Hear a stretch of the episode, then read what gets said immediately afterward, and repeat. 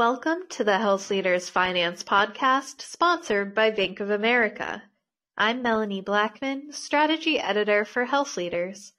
In uncertain times, one thing is certain. Bank of America Healthcare Banking is by your side with the resources, solutions, and visions to see you through. Drawing on decades of experience serving hospitals, healthcare facilities, and institutions, we deliver smart solutions that make it easier to do business and the expertise to help you take on what's next. Joining me today is Kevin Crain, Head of Workplace Solutions Integration for Bank of America. Kevin, thank you for being here. Thank you for having me. Today we'll be talking about a new Health Leaders survey sponsored by Bank of America which found a great need for financial wellness program offerings for hospital, health system, and healthcare organization employees. I'm looking forward to our conversation, Kevin. And with that, let's get started. Why was Bank of America interested in conducting the survey?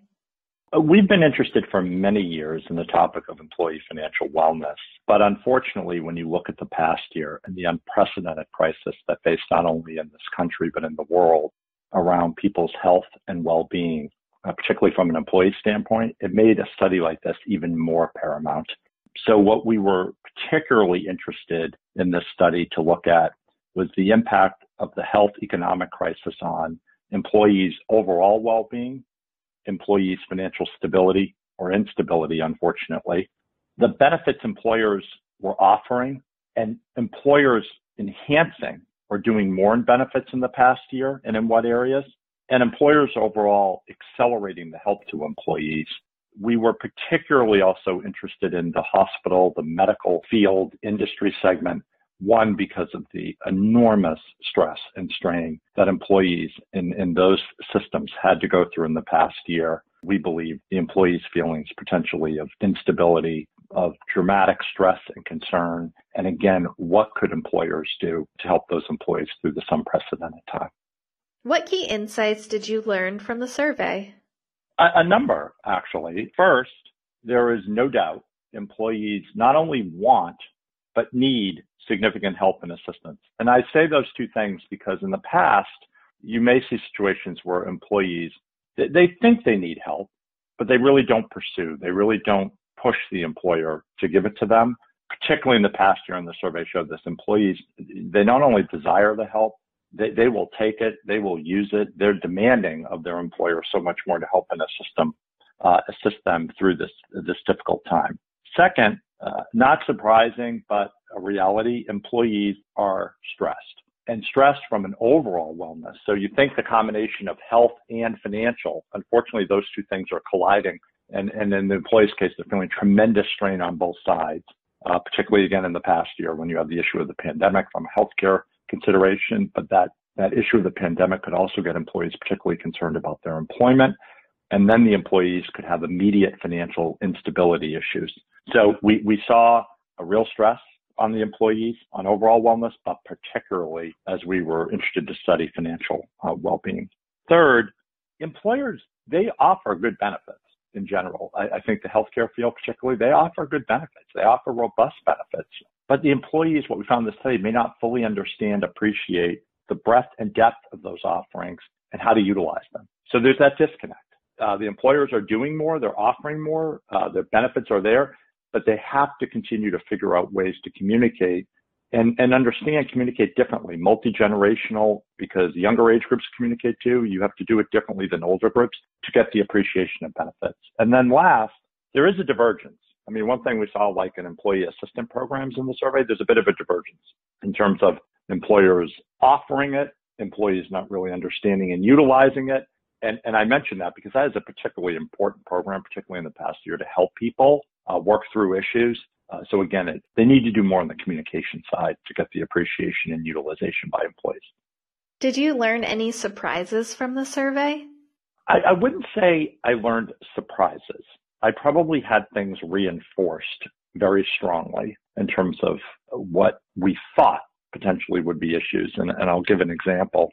Employers are still defining what financial wellness means, what it means, what they have to do about it, what they need to offer, we also found in the survey, you know, a bit of a dichotomy. A, a good amount of employers weren't really doing enough or a good deal in the financial wellness space yet, but they went on to say they do think they have a very strong responsibility, even to the point of a fiduciary responsibility to offer financial wellness. Now, I don't, I don't take that as a negative. I actually take that as a leading indicator positive that if the employer in their mind, particularly after the past year says, wow, I need to do a lot more in financial wellness in general to help my employees. And I need to figure out what that is and work with others.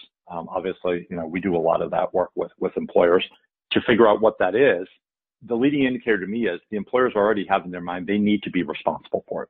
So they're saying that they almost have a fiduciary responsibility to do it is great because if they feel that, they're going to do something.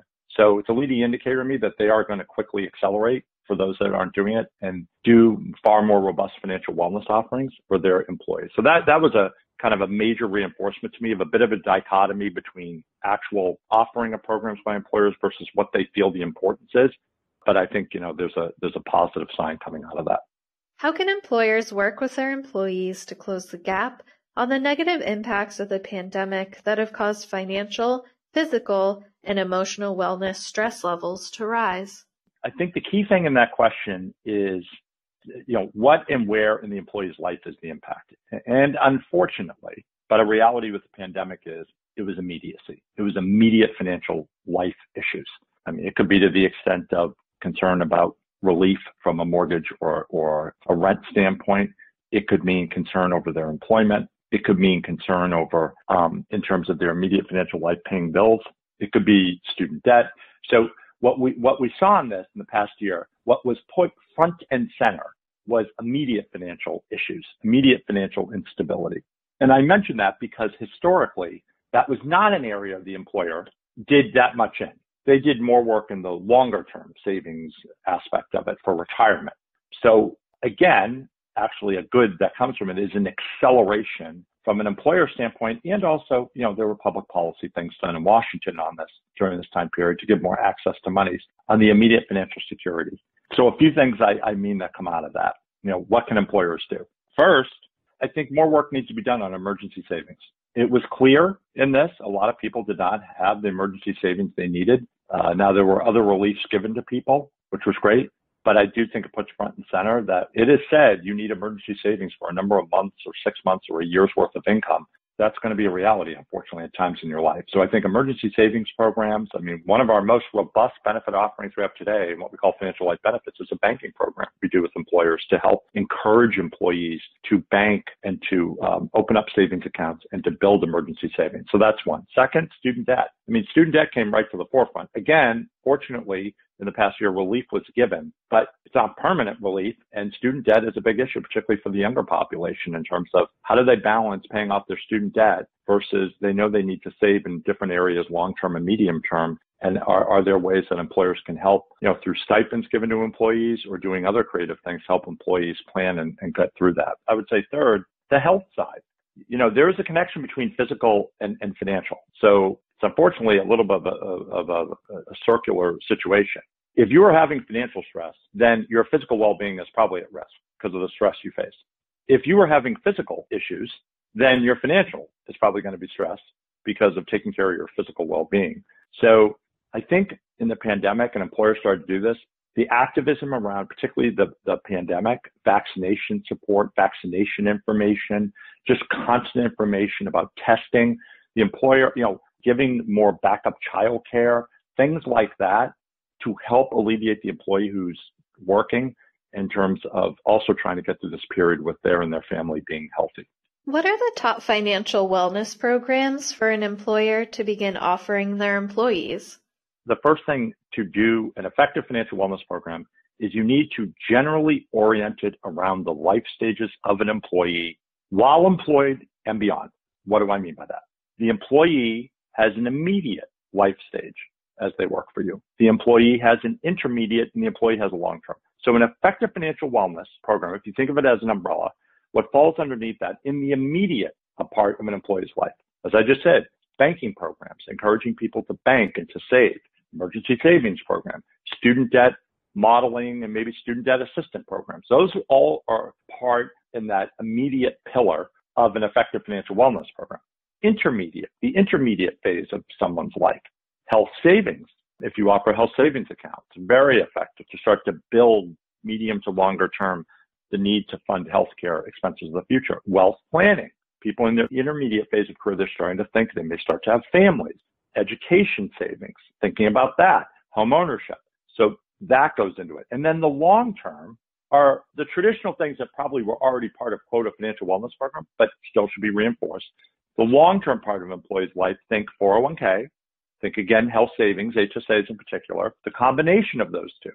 Because if you think of 401k, health savings, and then Social Security, that's really the three legs to the stool of someone's long-term retirement security, assuming they don't have a defined benefit plan also that will fund their retirement. If they have that, that's great. That's another uh, long-term feature. And then I would say in the long term, wealth planning and early retirement planning, retiree planning, you know, helping people, you know, in their early 50s, not waiting till 60 or 65, think about what retirement may be in the future and how do they plan for it. You know, when we put that all together, our financial wellness program we offer employers is called Financial Life Benefits purposely because it is all those things contribute to hopefully a healthy, productive financial life for the employee, immediate, intermediate, and long term. Would you be willing to share a story or scenario you have experienced or been impacted by with regards to the participation of financial wellness? When you work on a topic as broadly as financial wellness with employers and you listen, something very tangible can come from that that may not have existed. And I'll give a quick example. So three or four years ago, we, we started to think about how could we help employers again in that immediate financial security side of someone's life. And how could we put together being a bank and, and, and dealing with people every day as a bank, but put together a program that actually employers would see as a benefit to offer their employees. And, and historically, it's not something that's really in the industry been, been done all that well. And we were thinking about it, but actually a client came along who said, we really need this. We need you as a bank because we have a younger generation. They're getting paychecks. They're not banking. They're not direct depositing. We don't know what the employees are doing with the money. We need to help encourage these young employees in terms of saving and, and give them incentives to save. So literally working with that client, we incubated an offering, a, a banking program that, you know, truly would incent, you know, with no fee banking and with other features to encourage people if they're not yet banking to bank and to build up savings and to build their financial foundation of their life. And then spent the next three years and actually with a relatively significant number of healthcare clients, interestingly, because they quickly ran to this as something they were interested in to incubate further. Is this a real offering? Is this something employers are going to want and their employees are going to want to utilize? And you know, it was it was really cool having been in the business a long time to literally build a benefit offering in combination with clients, addressing a need that was becoming very heightened and urgent. And now today sitting with, with an offering that, you know, we look at it as no different than 401ks and HSAs in terms of importance to employers and really getting a lot of receptivity, particularly from the healthcare industry field of this is something employers are believing is important to help encourage their employees to have a better immediate financial life. Kevin, thank you so much for joining me today. It's been wonderful speaking with you. Thank you so much uh, for taking the time and thank you for the questions. I appreciate it. Thank you to Bank of America for sponsoring today's episode. And thank you to our listeners for joining us on the Health Leaders Finance Podcast. Until next time, keep taking care of your patients and each other.